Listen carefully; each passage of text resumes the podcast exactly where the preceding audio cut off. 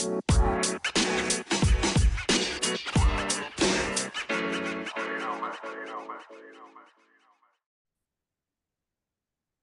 and welcome to the First and Football Show. I am your host, Tobias Brown. And folks, we are back with another great interview. We've been doing a lot of 2023 NFL draft prospect interviews, but we've started dabbling into the coaching ranks. And we're going to the great state of New York today. I'm joined by Sleepy Hollow High School head coach Jerry Flora. Coach, how are we doing today?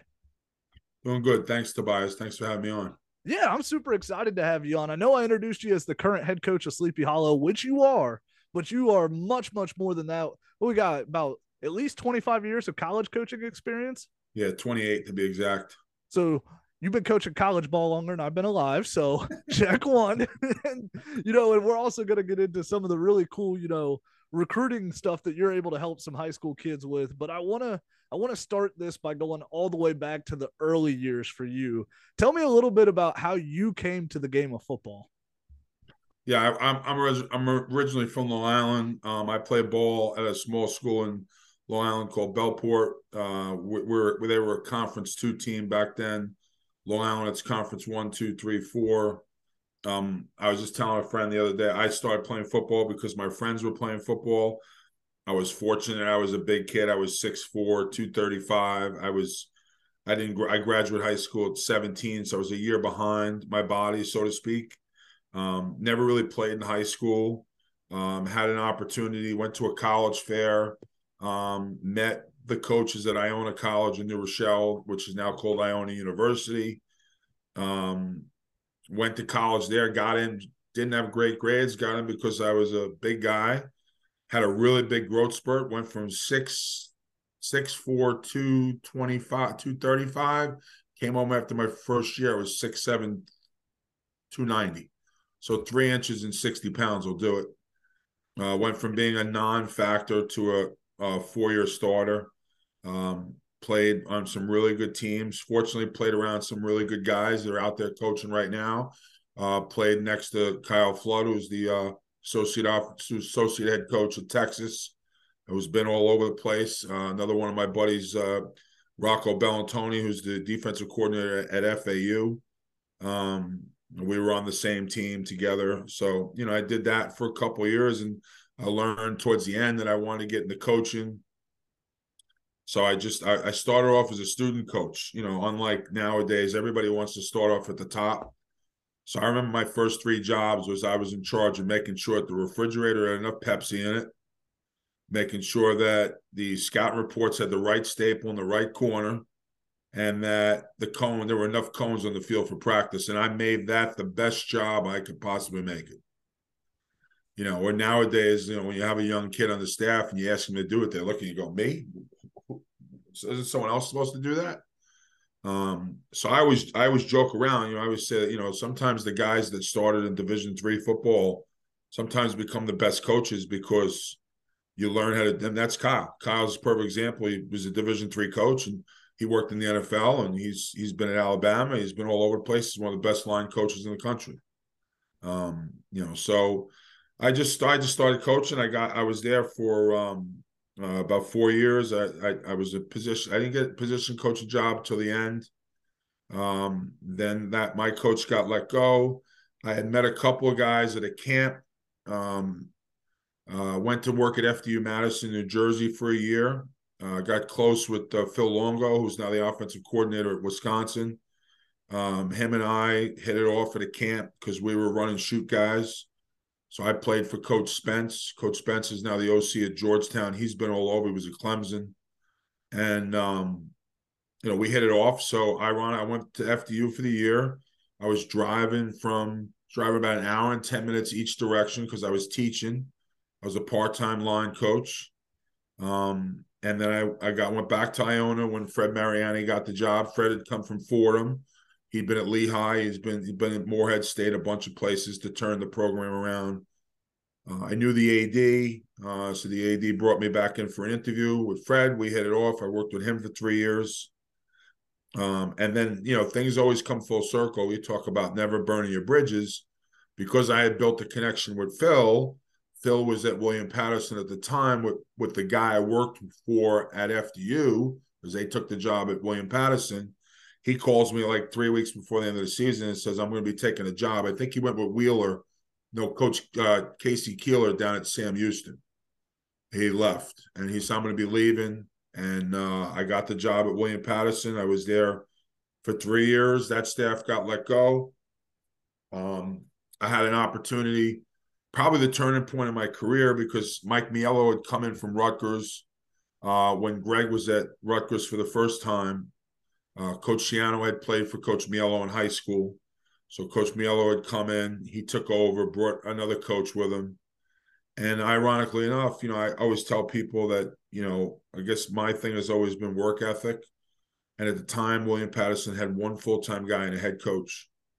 And when the season ended, everybody was just like, you know, you're going to have to go look for a job because usually they bring a guy in and he cleans house. And I really didn't know a lot of people at the time. So I just kind of put my head down. I, we had a, a secretary outside. Um, I had a student worker.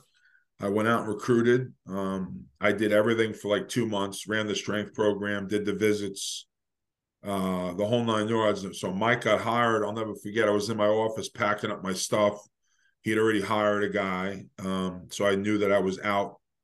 Uh, he'd come in my office. Uh, we had met before, asked me to come down to his office, came, we sat in his office, and he said, You know, I heard some really good things about what you're doing. And, you know, he, he asked me a couple questions, he just asked me how recruiting was going. I told him at the time we'd had five recruiting visits, we, we had brought in about 40 guys.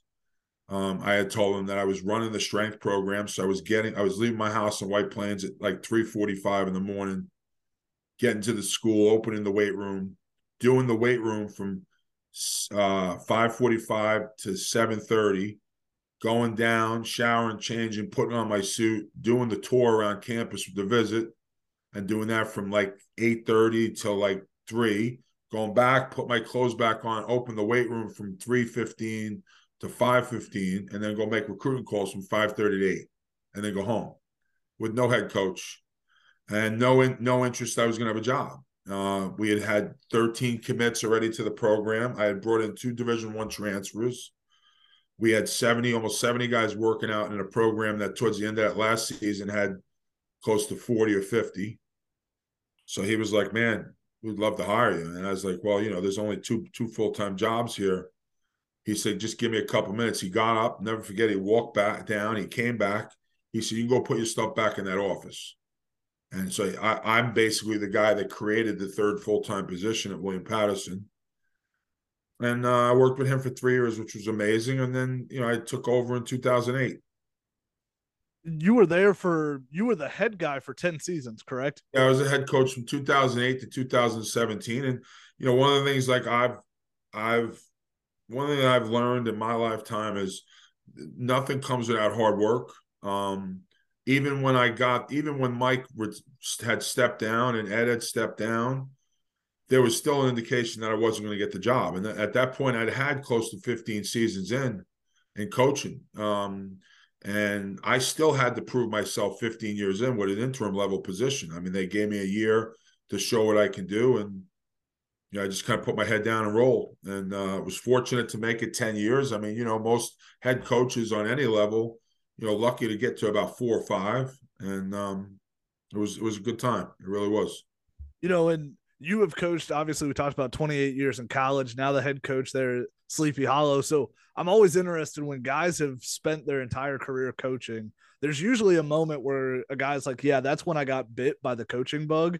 do you have like a specific memory or a specific moment in time where you were like, yes, this is what I want to do. I just love this game too much to ever walk away from it?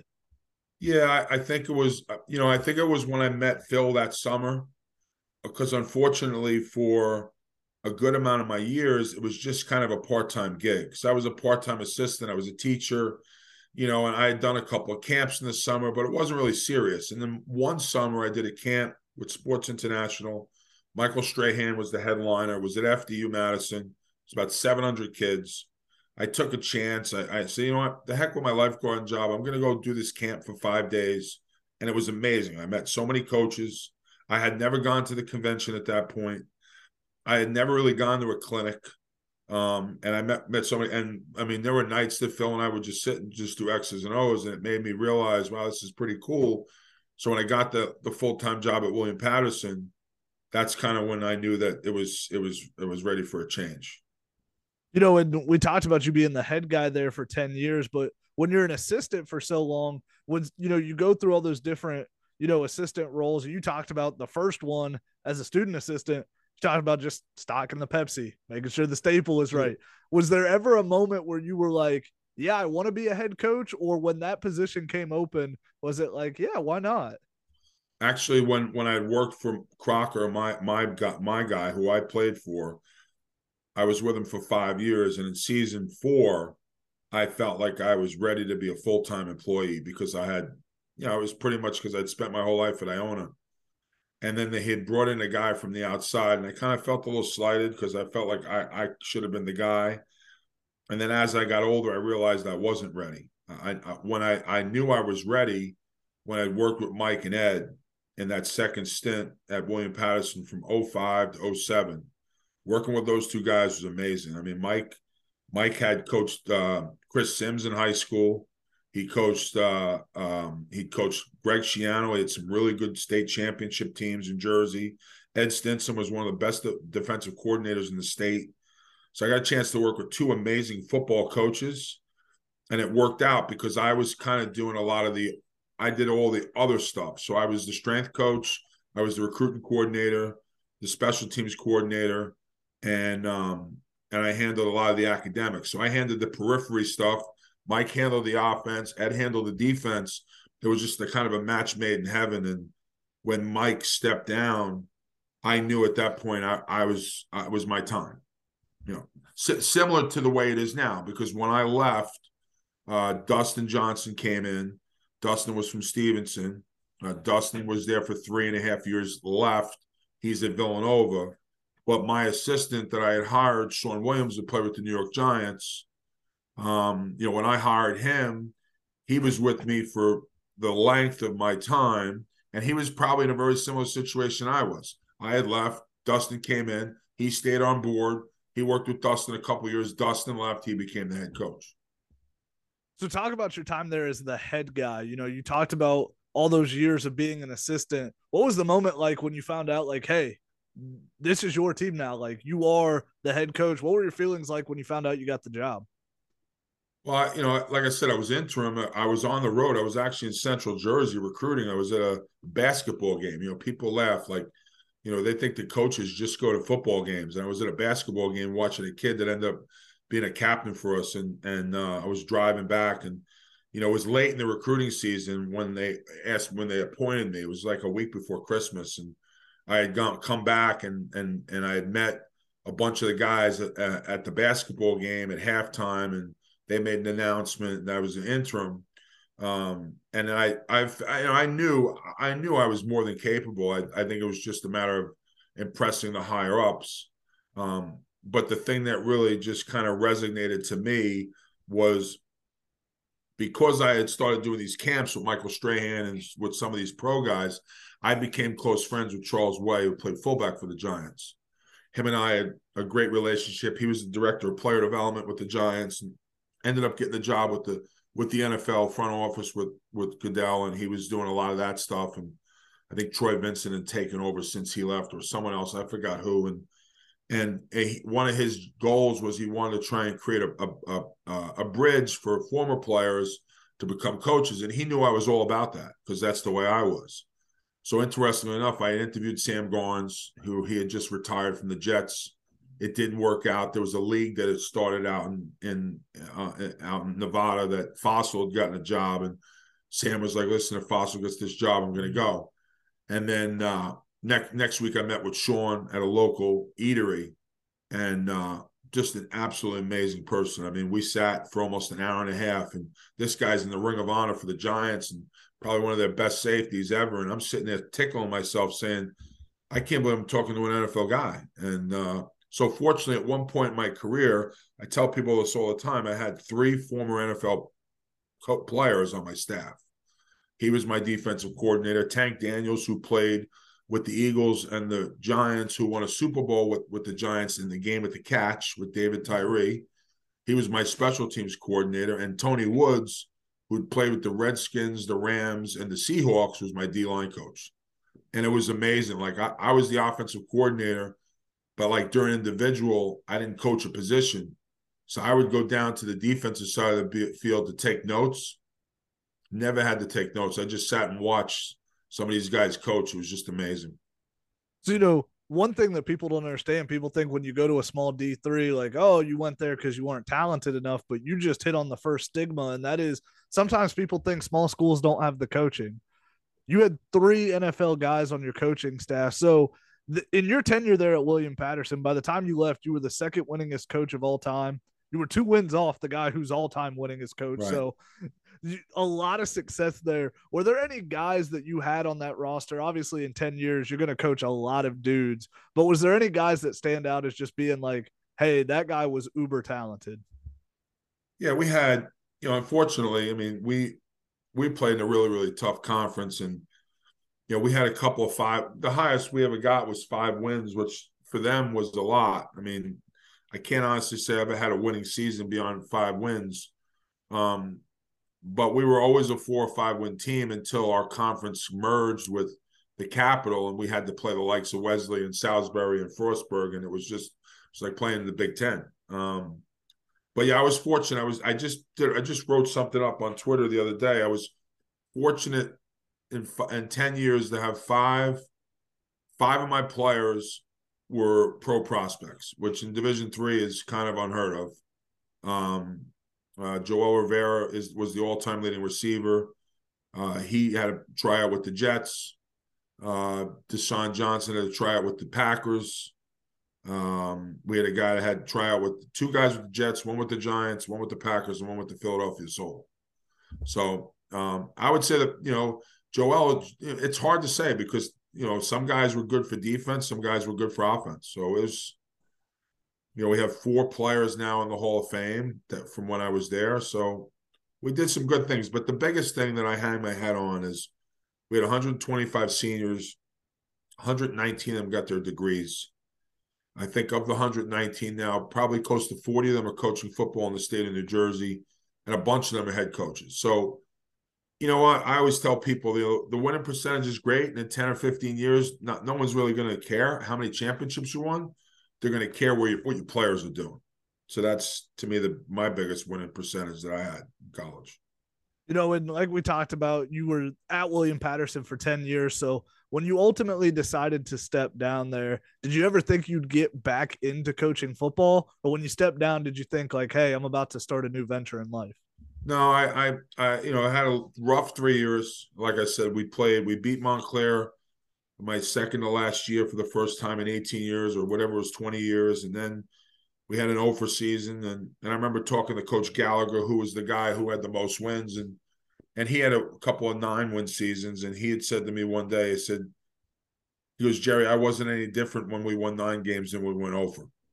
You know because you got to a point where you start to put it on yourself and you think okay you know maybe I'm not a good coach maybe I'm not getting my point across um so I had stepped down I took a job on campus because I wanted to be an administrator across campus uh, with the rec department. I became the director of club sports.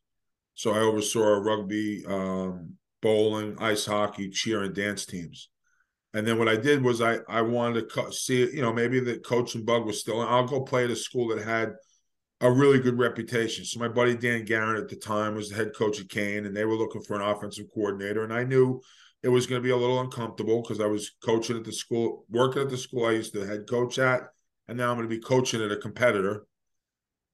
And I did that. We, drove back and forth. It was tough. Uh, but at the end of the day, when the season ended, I realized that it didn't matter how what they had. It was time to step away from coaching. You know, we talked about you do some really cool things outside of the realm of coaching. You know, you and I talked a little bit about your company and what they offer, and a lot of people call it recruiting services, but you know, you when we talked off the record, you talked about you see yourself as a recruiter. You've been doing it for so long in the college game, and it's so interesting in today's world, how many opportunities are out there now to play football? You know, we look at the professional level and it's not just the NFL or bust anymore. You have the USFL, XFL, and a lot of colleges are adding football to their sports. I mean, a lot of programs that were without football are now adding football. So, talk a little bit about your company that you have and what was the vision to get that started? Well, I already had a company; it was camp business, and and so uh, when I left coaching, you know, I, I spent a, a couple years trying to figure out what what the next niche was going to be. The best thing I ever did was I, I got talked into taking a class with this company called Sports Management Worldwide. Um, uh, was just probably one of the most amazing classes I took. I took a class in in GM and scouting, so I learned all about the the draft and and and and the process and free agency and all that stuff. And Mark Dominik taught the class. He used to be the GM with the with the Bucks. Uh, Tito Wooten and uh, Russ Lande, who Russ Lande is the U.S. scout for the Calgary, no, for the Montreal Alouettes, and we become close. And um, it was just an amazing class. It just made me. It, as I was trying to get into NFL as a scout, it was kind of my goal. Uh, at the time, I had one of my former players was with the Saints as an assistant line coach. He's now at the Chargers and part of my class was I had to interview an executive. So I interviewed three executives. I interviewed uh, Mar- Terry Fontenot, who's now the GM with the Falcons. He was the assistant GM with the Saints. The associate head coach, the associate AD for football at North Carolina through Phil, and um, and then the uh, the the CFO for Harris Blitzer Entertainment. They own the Devils, the Sixers, and so on. So I met him at a, a job fair and Terry and I hit it off. We were on the phone for almost an hour and a half, and he told me how to, you know, how to redefine myself, and and you know, thought that you know it would be there was a possibility that I could go down and maybe shadow them for a couple weeks, but this is during COVID, and they were COVID wasn't letting anybody new into their facilities, and I always tell people to get into the NFL, there's like a slim, slim, slim chance and once that window opens, if you don't take it, it's never going to open again. And I feel like that was my chance because I was willing to take a month and go down there. And I knew I'd go down there and kill it because Terry was talking about how um, Peyton was a big fan because my problem had been everybody wanted younger. Uh, and I was older. And I said, you know, what do you do during these COVID days when the, you can't go out recruiting? You need a guy that can pick up the phone and call up a guy and, and talk to a guy instead of like, who the heck are you? And he was telling me there were still some people that were about older. They were they were a big fan and having old head coaches on staff. So I left that. I found this other company. I worked with them, like I said to you. It was a good experience.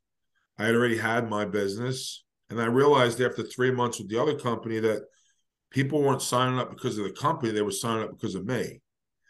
And I've never really been about myself. It's really I've, it's never been about me. It's been about everybody else. And for a change in my life, I decided, you know what, maybe I could do this on my own. And uh, I'm three years in now. Um, I've represented uh, somewhat close to fifty something products. So I'm not I'm not putting out hundreds of kids a year. I keep my numbers to about 22, 23. I do all sports.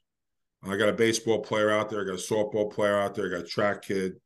Um, I placed kids on at at Penn State. I got a kid at West Point, kid at uh, Navy, um, Central Michigan, and then a lot of D twos, one double A's, and all the way down to Hopkins and and some of the really good academic schools. And now the big push is prep school.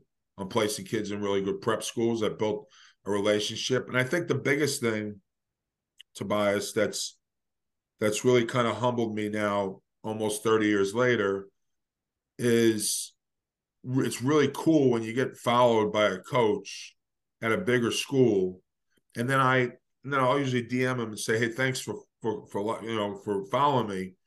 Say, Coach, man, you're doing a heck of a job, or I heard a lot about you, and you know you start to build a reputation for being credible, and you know they start to see you're putting the guy in Columbia, you help the guy get to Brown, or you know you're helping this kid at my and and and now i'm working with 13 I'm, I'm in 13 states now across the country where i used to be just a northeast guy i'm working with a kid in idaho and you know a kid in alabama and so it just now i feel humbled that i found my niche so it's it's exciting you know, and some people might say, well, only 20 clients a year. You know, some people are like, why, why not expand? But one thing you said to me off the record that really struck me, and I think it's why you've been so successful, is the 20 to 25 allows you to put that personal touch on things. Can you talk about how important you feel it is to, you know, no matter how big you get, no matter how successful you get, to still be true to yourself and always keep that personal touch with what you're putting out there? Yeah, I mean it's it's critical. I mean that's just the way I built my brand as a as a coach and as a player.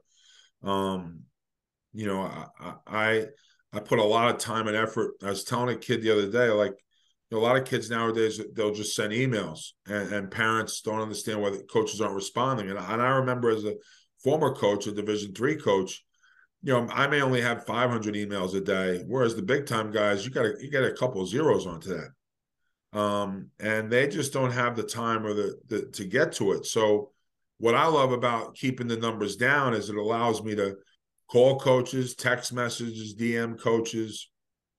I have a system where I'll work on you know four to five guys a day. Uh, some guys are easier than others. Some guys need a little bit more work. Uh, but like right now, I got a kid from Jersey, for example, a lineman who's 6'5", 250 who I'm like, uh, you know, I'm talking to the dad on the phone. He's telling me the grandfather played in the NFL. The grandfather was six seven. The kid's only fifty. I'm thinking, well, how's this kid got nothing? And uh, you know, the dad was hesitant. So, like, one of the things that I do that I know a lot of people don't do is I'm like, all right, listen, you know what? Give me a couple weeks, or give me a give me a week, give me a week, and you know, if I get nothing, you can go your merry way. You haven't signed up or anything. But I feel pretty confident that with my connections, I'm gonna get this kid something. Well, he's got like 10 or 11 schools right now that love him. They invite him for junior days. And because everything's like you said earlier, like Twitter spreads like wildfire. Well, if you know people, once you put the first name out there, once the first school loves you, then everyone else loves you. And so it's so it's um the personal touch is important to me. It's yeah, money, it's money is important, but I don't charge a lot. Um, you know, I, I I mean, like you, like you, like I, I look at this as a secondary job. Um, you know, I probably could charge more, but I don't want to be like everybody else. I want to be different. And and and the beauty about being in chart, being your own chart, your own boss, is you know you can tweak the prices if you need to, or you know you can work with like try and work with three or four kids a year for free. Um, you know there aren't a lot of people that do that. Like uh, I don't charge freshmen. Like what you can do for a freshman, you can do for a sophomore. So for a freshman, I do free free consultation. These are things that people don't see. They just see you put your name out there and they just assume you're like everybody else. So you know, and one thing that I'm always interested in is, you know, you and I talked a little bit before we started recording about there's a lot of services out there. Not all of them are as credible. Not all of them are as above water. So when a kid is looking to get the helps, you know, like somebody like yourself who's in the recruiting business, who has these connections, where would you tell a kid to start when they're like, I know I need help with this recruiting process, but I don't know where to go or what to really look for to find a credible option? Yeah, I mean, the first thing I definitely don't do is I, I definitely I'm not in the business to to take down other people. Uh, I know I've had other people. I just had someone the other day get on my my my Twitter page and because uh, interestingly enough, we uh, through this company, through Chad Jones, who owns Global Consultant, he just started. Uh, I worked with him at another company. He he's using my network to, to help you know expand, uh, expand his brand, but he signed on with with Zybek Sports, who does the NFL Combine testing.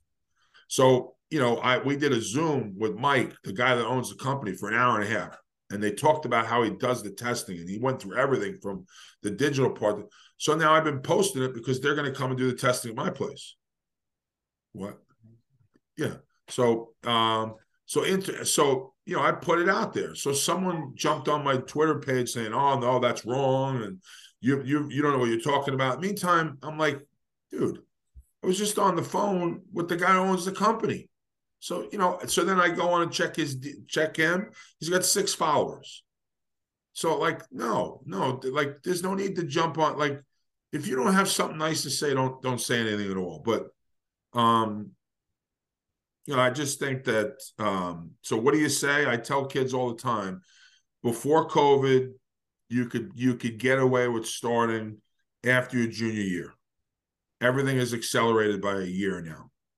So if you could start after a sophomore year, great, or when you have varsity film. So the difference is that, like, I got a ninth grader that's got varsity film. So I'm able to get, put him out there because he's got film.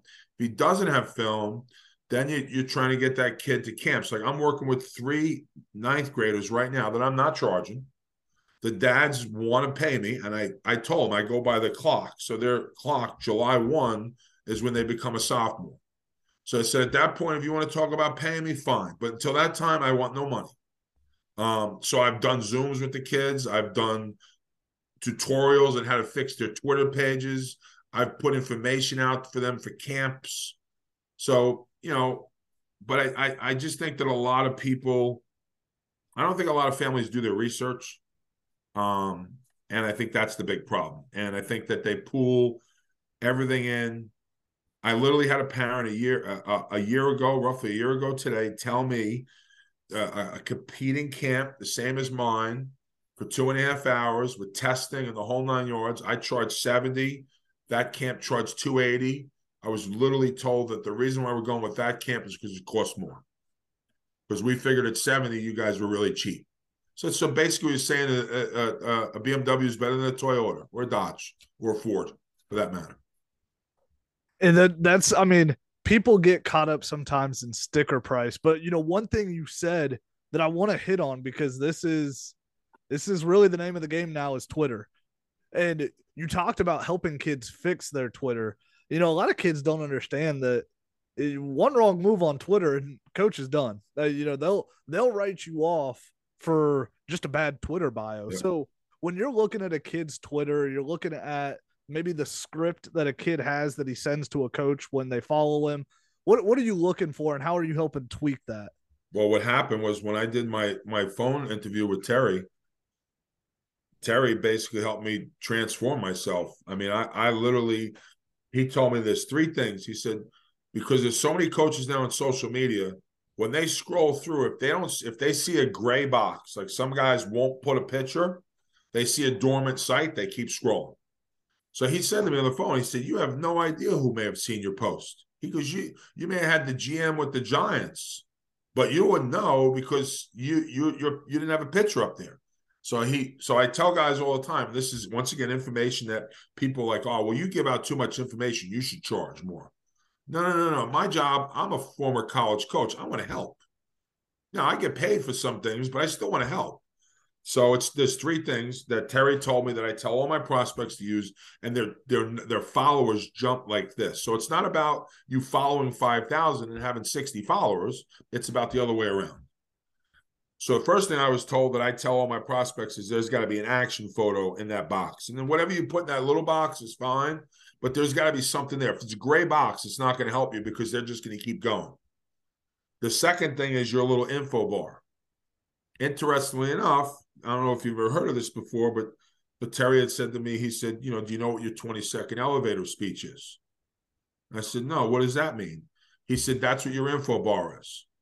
So I, I, don't understand. He he said, he asked me, he said, do you have like an iconic figure that you, I said, I've always loved Bill Parcells. So he's like, let's pretend you get in the elevator at the Hilton, you're on the 10th floor, you got 10 floors nonstop to have a conversation with Bill and tell him as much as you can tell him about you without regurgitating too much information where he gets turned off from you. But he wants just enough information that when you get to the first floor and the doors open, you ask him for his business card. You there's a there's exchange right there. So because if he walks out, you're probably never going to see him again. He said that's your 20 second elevator speech, and I just never actually thought of it that way.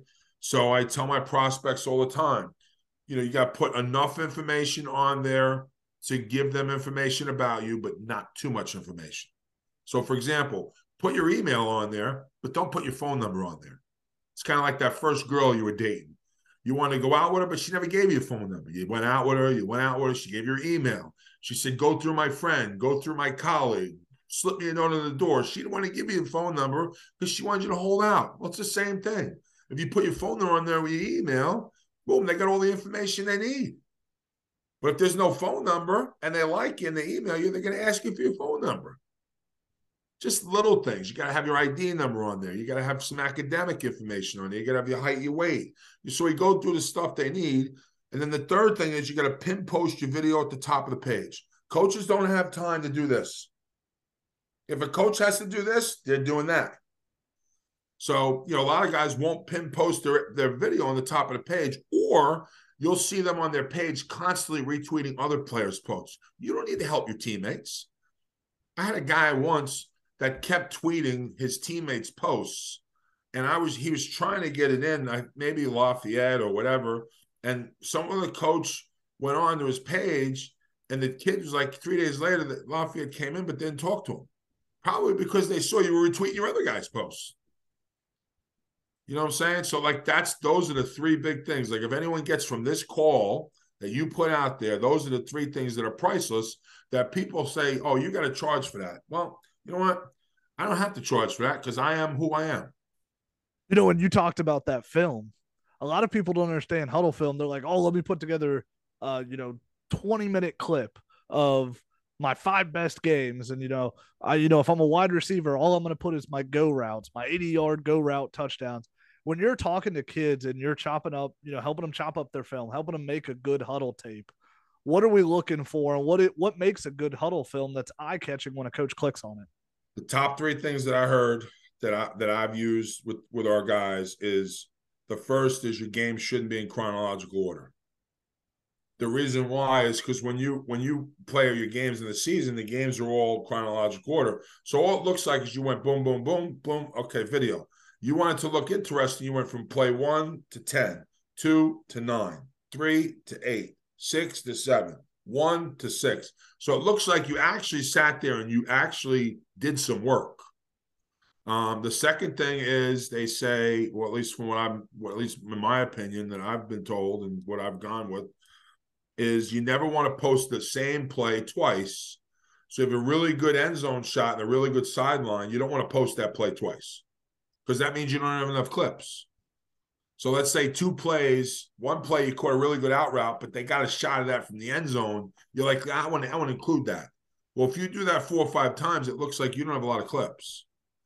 And then the third big no-no is, at least in my mind, is if you hit a guy and you, uh, whether it's legal or not, and you're standing over him, staring at him, or you're pointing up at the stands, or you're doing this, or you're doing the chest bump, you're doing doing something to to put yourself out there. A lot of coaches don't like that because at the end of the day, coaches are looking for a guy that's accountable, a guy that's responsible, and a guy that has good character. If you got athletic ability, that's a bonus. So, you know, one thing that I'm always interested in too is, you know, obviously football talent is what coaches are looking for. Right. But kids don't understand when you're talking about college, there's still an academic standard you have to meet to even get your foot in the door. So when you're talking to these kids and you're talking to their parents and you're helping them with this recruiting process, how much do you stress academics and making sure that their grades are still on par to even be eligible for some of these schools? Well, that helps me kind of weed down my my my class. So when I get my class to 22 or 23, uh, I'm not I'm not always looking to work with the high end student. So I don't want to say that I only work with the high end student because I have worked with some low end students. But I'm looking for as the same thing as a college coach. I'm looking for ascending grades descending grades a lot of college admissions programs aren't looking at that. If you you started with 100 your first year and you then went to a 90 and an 80 and a 60 you got no chance. But if you got a 60 65 70 80 even though your overall gpa is a 2.3 you're going in the right direction. So so I, I talk about that all the time. I always tell prospects you want to try and stay over an 80 80 is kind of the benchmark which is kind of like a you know just the low threes um, if anything, try and try and pass the class uh, instead of failing it. If you have an option to retake it, try and retake it. Um, but you know, it's you know, it's critical. Like even at the where I'm at, the kid I got right now is a he's a 14 year old freshman. Uh, he's pushing six foot, 170, 160. He's was all league. He's going to be a heck of a player. He's 14 years old and uh, he had a really really bad uh, semester where he was like on level one academics. Um, and what I do is I do the same thing I did in college. You know, first thing is we'll pull that guy away. We put him on probation. uh, which means he could practice, but he can't play games. And we do that as a football perspective. So that's not a school thing. We do that as a program, uh, so that there's some sort of level of um, responsibility now. Um, and then he gets some tutoring, and but like him and I had to sit down because he feels like he's a a high end guy. And I said to be that high end guy now, that's like the top one percent now. If you want to be a high end guy, you got to be a high end guy all the time. You got to be a high end guy in community service and not getting in trouble in academics in the 40 in running routes and to be the best at eating lunch. I mean, you got to be the best of the best every time. And interesting enough, now his grades are over an 80 and we got him in for a camp. One of my former assistants is at Rutgers, so he's going to go to a Rutgers camp. And then I spoke to uh, Coach Bartel, who got hired at Nebraska from UConn. We're going to try and get him out there so he can get around some of the best talent. But um, they tell guys all the time, you got no chance in the 70s, unfortunately. I mean, the, the clearinghouse gives you that luxury, but there aren't many guys in the 70s that are scoring 1,200 on their boards. You'll find a lot more 880 guys doing 3 0 work than you'll see two five guys doing 1,200 you know, one thing you've hit on a lot is the networking, the relationships you've built. And kids sometimes look at an offer or a coach reaches out to them and it's from a small school that they're like, I don't care. And they blow that relationship off and they blow that opportunity off. Can you talk about how important it is to never belittle a relationship and never belittle an opportunity and just how vital networking is to be able to last in this, you know, in this sport? Yeah, it's it's critical. I have a kid, quarterback and kicker right now are probably the two toughest positions just because of the um, you know, the portal and the COVID year. So, you know, like, you know, for example, if you have a fifth year senior at a division one school, he's got the COVID year, he's coming back. Fourth year guy's coming back. Third year guy's coming back. You know, they're not bringing any quarterbacks. And I have a kid right now, unfortunately, that had an opportunity at two preps. And he was an Ivy League type of kid and there were no Ivy League type of offers. And he told the prep, "Yeah, I'm not interested. I'm going to play out my options." Well, now he's got nowhere to go, and he wants me to double back to that prep. Well, that that prep's full. They took the spot. There's, like I tell guys all the time, if you mess up, there's thousands of people behind you waiting on the line. And I, I'm probably exaggerating. There's probably a couple more zeros behind that. So, you know, and, and then you get the guys that are like, well, you know, because you know, everyone says they want to be a D1 guy. And now it's harder to, to be a D1 guy. This year, I will say, of the this year's class, two years ago, I had a lot of Division One guys. This year, I had a lot of Division Two guys. I think the Division Two schools are making a uh, are making a killing now because of the portal and everything. They're swooping in and offering a lot of scholarships. I have a lot of kids going Division Two, and that's not bad. Uh, Daniel Long out of Northwest PA wanted Division One as his number one option. He ended up at Slippery Rock. Slippery Rock is a good program. You know, um, Derek Cole in Ohio, out by you, he wanted to be at a Miami of Ohio, a Bowling Green. He ended up at uh, at Findlay. Not a bad deal. Um, you know, got guys out here going to New Haven and, and Lock Haven and East Stroudsburg and you know Chowan. Not they're not bad deals. Um, it, it, at the end of the day, if you're getting a scholarship to play, take it. Um, you know, I played Division three ball, so I, I don't. Is the best experience in my life playing Division three ball. I learned how to do everything on the bottom level. Um, but nowadays, you know, even if it's Division three, like I got a quarterback from New Jersey that another Ivy League kid. He got offered at Gettysburg. He's going to Gettysburg, great academic institution. He's going to get a great degree. Um, I got a kid from New Jersey that was at uh, Bergen Catholic of all places. He's at he's at uh, John Hopkins.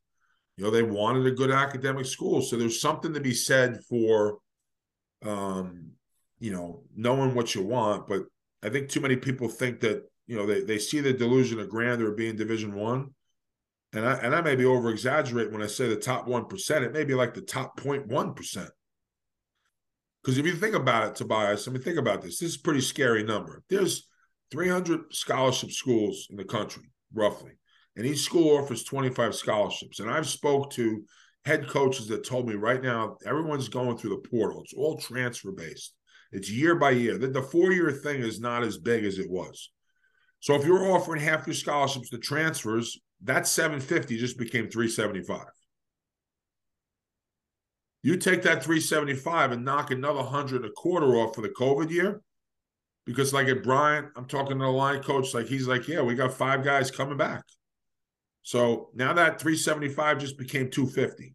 If you take another 50 off for the guys that are transferring because of NIL, now you're down to 200. You tell me there's 200 scholarship players in the country? No, no, there's a lot more. So then you have to you have to suck it up and think to yourself, okay, you know, a lot of you know, go to play one double A or go play Division two or go prep, and then maybe transfer. But you know, I've had kids say, well, what if I do this and then I try and transfer, or like we got I got kids that like are like preferred walk on at a FCS, and then they want to go in the portal. I go, listen, you're a walk on. You unless you're transferring as a scholarship player, a walk on's not going to get a walk on somewhere else. It's just it's just you know I'm honest, and I think that's one of the things maybe maybe why my client level is low. My players will tell you that my biggest plus was I was honest, and my biggest negative was I was honest. So when I give you an evaluation based on your ability, I'm going to give you an evaluation of what I think you can play. The golden rule: truth hurts. Truth hurts yeah, sometimes. I mean, I've been told a number of times I wasn't very good. I mean, that's why I think I've gotten to the point where I'm in. I failed so many times. It's the only reason I've become successful. I'm glad I failed. I mean, between trying out for football, trying out for basketball in high school, five years in a row, getting cut. Five, no one gets cut now got cut five years in a row. Who goes back after the sixth year?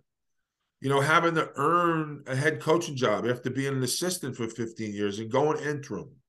You know, having to earn a position after a staff gets fired. I mean, it's, you know, after 52 years of coaching, you know, now you're fighting to try and earn respect in a high school. It's, you know, it is what it is. You just, you, you have two options. You either go forward or you go backwards. So I have to ask you because a lot of people are going to wonder your company's having a lot of success, you're doing a lot of big things. So, what ultimately led you to get back into coaching and take the head coaching position at a school like Sleepy Hollow High School? Who, I mean, if you Google the football program, Bleacher Report did write an article on you guys back in 2013, giving you guys the title for the scariest mascot in the country. So, I mean, hats off to you guys. But tell me a little bit about how you came to that Sleepy Hollow position. Yeah, no, we got the coolest mascot in the country. They're the only one. We got the headless horseman. The headless horseman runs out on game day. Um, no, I just, you know, I, will be honest with you. As I've been the, the, whole call when I when I got done coaching in college after my last couple years, and then the scouting thing not panning out, I just figured, you know what, maybe football's over. And I happened to be, uh, you know, redefining myself. I was trying to become an AD I had interviewed for a couple of jobs. I had a couple of friends that were superintendents get me in the mix. I always made it to the final step because I didn't have any administrative experience. They always went over someone with administrative experience, but it never stopped me. I mean, you just kept going and going and going. And I happened to volunteer with the staff a couple of years ago. Uh, I told them I would I would just deal with the with the outside stuff. I'll just you know take a look at practice, and he had asked me to you know give him a report. And uh, and they hired a new AD. He'd come from Rye, young guy. Um, I actually had interviewed for the job. I knew I wasn't going to get it, but I, it was a good experience to interview. Him and I got really close during the year, and he would always ask me questions in the game. What would you do here? What would you do here? What about this? What about that? And I never had a headset. I just kind of did my own thing. And when the year ended, um, you know, he uh, he said to me, he said, you know, why is the most ex- uh, experienced guy in the staff not have a set of headsets? And I said, I, I wasn't feeling good about myself from a coaching standpoint. And uh, the guy that was there stepped down. They asked me to interview. I interviewed. I got hired. Um, and the only reason I took the job was because, you know, one of the things that I just said this to a friend of mine the other day. You know, when you when you work anywhere in life, you want to be around somewhere where they care enough to give you a chance to win. And I felt like my last three three years, at, you know, in college, those opportunities, it was it was tough. Um, and and since I've been at Sleepy Hollow, it's been great. Like I almost, you know, you got a program that's got a storied career back in the 50s, 60s, in the old Milltown, 70s, 80s, even the 90s. They were a powerhouse. There's a major drop off. 13, I think they were in the state play or they were in the sectional playoffs. Actually, my buddy was the head coach. And then since then there had been a drop off and and um, I just felt like this was an opportunity to kind of rewrite my story. I felt like my story wasn't going to end the way it was going to end and uh, I didn't want to be a washed up guy that never coached, that got into scouting, and that was it. And uh, I'm the, one of the VPs of the section. I help out with a lot of the college stuff. I was the head coach of the All Star game this past year. The showcase I'm running in Section One is to highlight our players, but we're going to get players from all over, and you know, I just have done a lot of things. You know, people look at me. I've just done things at accelerated rate because I'm 52, um, and I'm doing everything that I did wrong, and I'm trying to do it right, and I have a chance. And a lot of people don't get a second chance. You know, one thing I find so incredible about your guys' program is, you know, on the field, you're you're making the program better. You know, read articles about how you guys are running it like a college program, you know, as far as grading practices, filming practices, the things that the kids have exposure to are not things that small town high school kids have exposure to, but mm. also some of the other things the kids are getting an opportunity to do off the field through your connections, whether it be volunteering in scouting departments, going and assisting at college practices. Talk about, you know, the culture change that you're helping undertake there at Sleepy Hollow. Yeah, it's a full culture change. I mean, we've uh when I took over, we we started a board. We have a board for our varsity, so the board makes all the decisions. Uh, I actually just took over the the junior program as well, so I'll be starting a board for that. Uh, we actually just had our banquet yesterday. Um, you know, we've done two Ring of Honor classes that we voted in to to do at our golf outing, and um, you know, we're just uh, you know, just everything that I everything that that I thought I needed to do um when I was in college, I'm doing now. So like when I got hired there, they never filmed. So we got an end zone camera. Um, you know, uh, in college, I was fortunate. I used to have between seven to seven to ten student workers uh, that got work study. In high school, they're called managers. To me, a manager takes stats. So our student workers work. I'm fortunate I have a kid that's director of football operations. He's been a DFO for me since 10th grade. Yeah, he's a 10th grader, but he carries himself like he's a 12th grader. And because of him, we have three other kids in his class. We just brought on two sophomores and a freshman. You know, like they get they like our kids have to get X amount of community service hours in a year in a in four years. Our kids are getting them in three months. Um, you know, one of my guys that Scott, as you said, um, I'm friends with Clayton Holmes, the chief of staff at West Point, and we were able to get Scott in there for a five week internship, which was priceless. Um, you know, Aden, who played quarterback for me, is working in the recruiting department at UVA. And so the things that we're doing are well beyond. You know, like we're we're working out. We work out tomorrow morning. We we have a six forty five morning lift. We go till eight o'clock.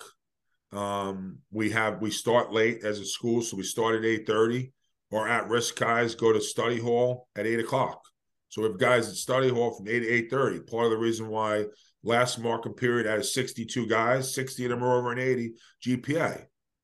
So I mean, you know, between study hall, check in, we do class checks, everything that I did in college, the stuff that they're not used to.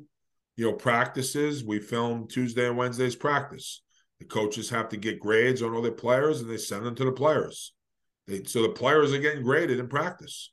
So if you have a 50, if you have grade of 50 in practice and you're a starter, you're now a backup. You know, we we give out scouting reports. We give out a, a, a tip sheet middle of the week off of any corrections. We give out a position test. If you fail the position test, you don't start. Uh, you know, things that we hold our players accountable. You know, we're we're going through a like a core leadership program that I had gotten in college where we split the team up into five teams. We we put like two or three leaders on each team to develop into captains. They're competing every week. Um, you know, at the end of every quarter, we give you a pizza party. And, you know, it's just the kids seem to be having fun. Our numbers are growing. We're getting bigger and stronger. I took over the strength program, so I'm running the same program I ran in college. Uh, we've run out of weight in the weight room. I mean, two weeks ago, we're standing around. The guys are like, we got no more 45 pound plates. So, and we dropped in class because the, the, enrollment in New York, as you know, is going down. And a lot of the enrollments, people are moving out. So we dropped from A to B, um, which, you know, is probably better for us.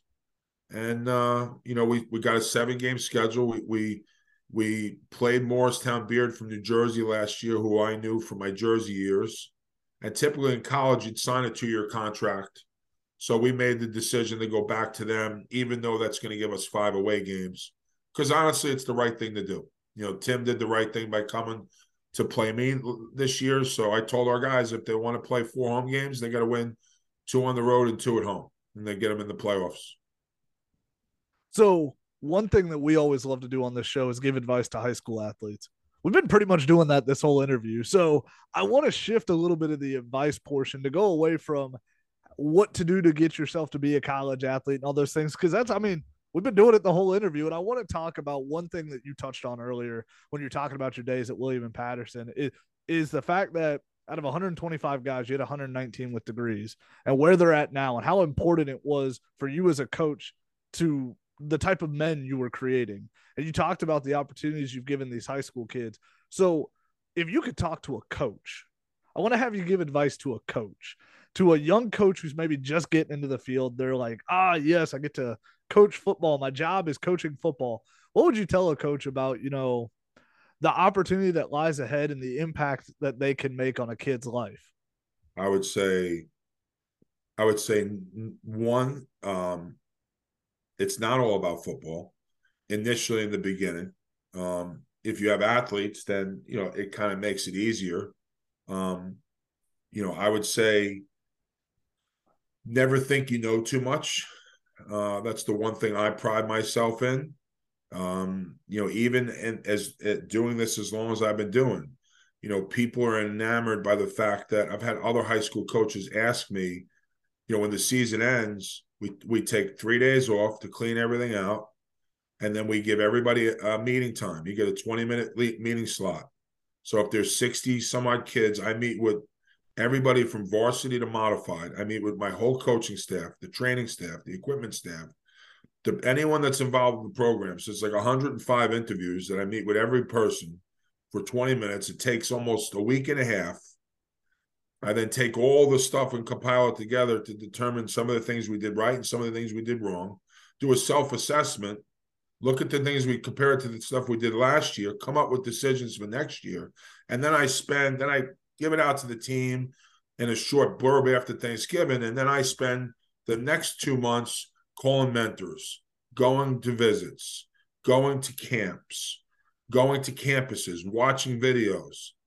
I think that's the biggest thing that's lost is you know is the fact that that self development piece you know being hard on yourself and and, and trying to develop because uh, then then that's how the players were going to develop. So i think you know between the not not always being football so i don't i don't like i mean in the interim i'm cutting film up but like now is the time of the year like like this for even though i'm a high school coach we still do it on a 12 month year job because i don't coach another sport so, like now, the month of March, we have meetings as a staff three times a week, and now we're going over X's and O's. What are we going to change? What are we going to add?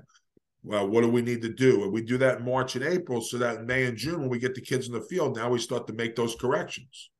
Um, and I think that the most important thing, and one of my assistants is at North Rockland, and he's doing a great job. And, and he was he was awesome as my offensive coordinator at William Paterson. Is let the kids have some fun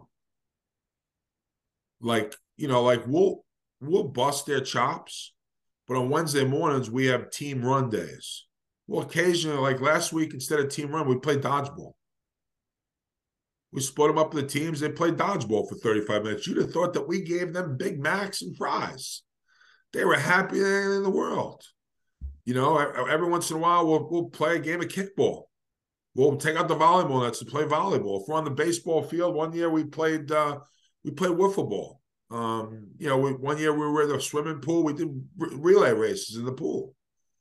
you know, just trying, you know, but the same token, it's not all fun. It's got to be, you know, if you watch some, I, I love watching a lot of the Deion Sanders stuff with Colorado, you know, like they're, they came in hard. There was a hard stance from the beginning, which is the way you're supposed to be when you're taking a program from here and you're trying to build it. I'm hard on my players. I'm hard on my coaches. I'm hard on everyone, but I'm the first person to be like, okay, we're gonna we're gonna do a bench competition today, or we're, we're gonna have a pizza party, or whatever the case is. And the kids love that. The kids love it because then you're you're not just a drill sergeant, you're an actual coach. And that's where those players in 20 years are going to want to come back and they're going to they're going to you're going to be the first to know when they have a kid when they get married when they're successful because you cared about them. The one thing I'll, I'll leave you with that just happened recently is we had a kid we just added to the team transferred from another school district and I and I'm and I work as a leave replacement and, and I give out detentions. And I actually had given him detention one day off of something that happened. He got bullied and, and whatnot I think and and he ended up you know, doing detention and whatnot. He came back to my office and I see him may want to look to play football. And he's been with us for five and a half weeks and hasn't missed a single lift. He missed a Wednesday lift. And we do everything via email. So I emailed them because I hadn't heard from him. And I said, James, is everything okay? I haven't heard from you. Two days later, he responded saying, Thank you, Coach Flora. That's the nicest thing anyone's ever done. I'm fine. I'll see you in a day. I saw him the next day. I was like, he's like, Coach, man, I was sold on the program, but I love it now, man. He goes, he goes, you didn't have to ask me what how I was doing. I said, well, that's the way I am. That's the way we do things here. We talk about family, we talk about togetherness. As much as I yell and scream and, and I and I'm demanding, I still care about you. And so that I'd say those would be the three big pieces. It would be the the constantly learning and educating, making it fun, and then and then obviously the, that final piece too. So, Coach, I've had such an absolute blast having you on today. Thank you so much for joining us. It's been a pleasure. No, this has been great. I appreciate. I, I, I'm I'm honored that you you reached out to me, and and hopefully anybody that sees this, um, you know, they learn something from it. Because I always tell people I want to be part of the solution and not part of the problem. Coach, I definitely think you're a part of that solution based off the last 30 years of work you've put into this game. So thank you so much for everything, coach. Yeah, thanks, Tobias. Let's definitely stay in touch. Yes, sir. That is that is without a doubt. And folks, that was Coach Jerry Flora, head coach of Sleepy Hollow High School, but like we've come to learn, so much more than just a coach. But that's all we got for you guys this time. Like I always tell you guys, rate, subscribe, and review to the podcast. Until next time, we'll see you guys later. Have a good one.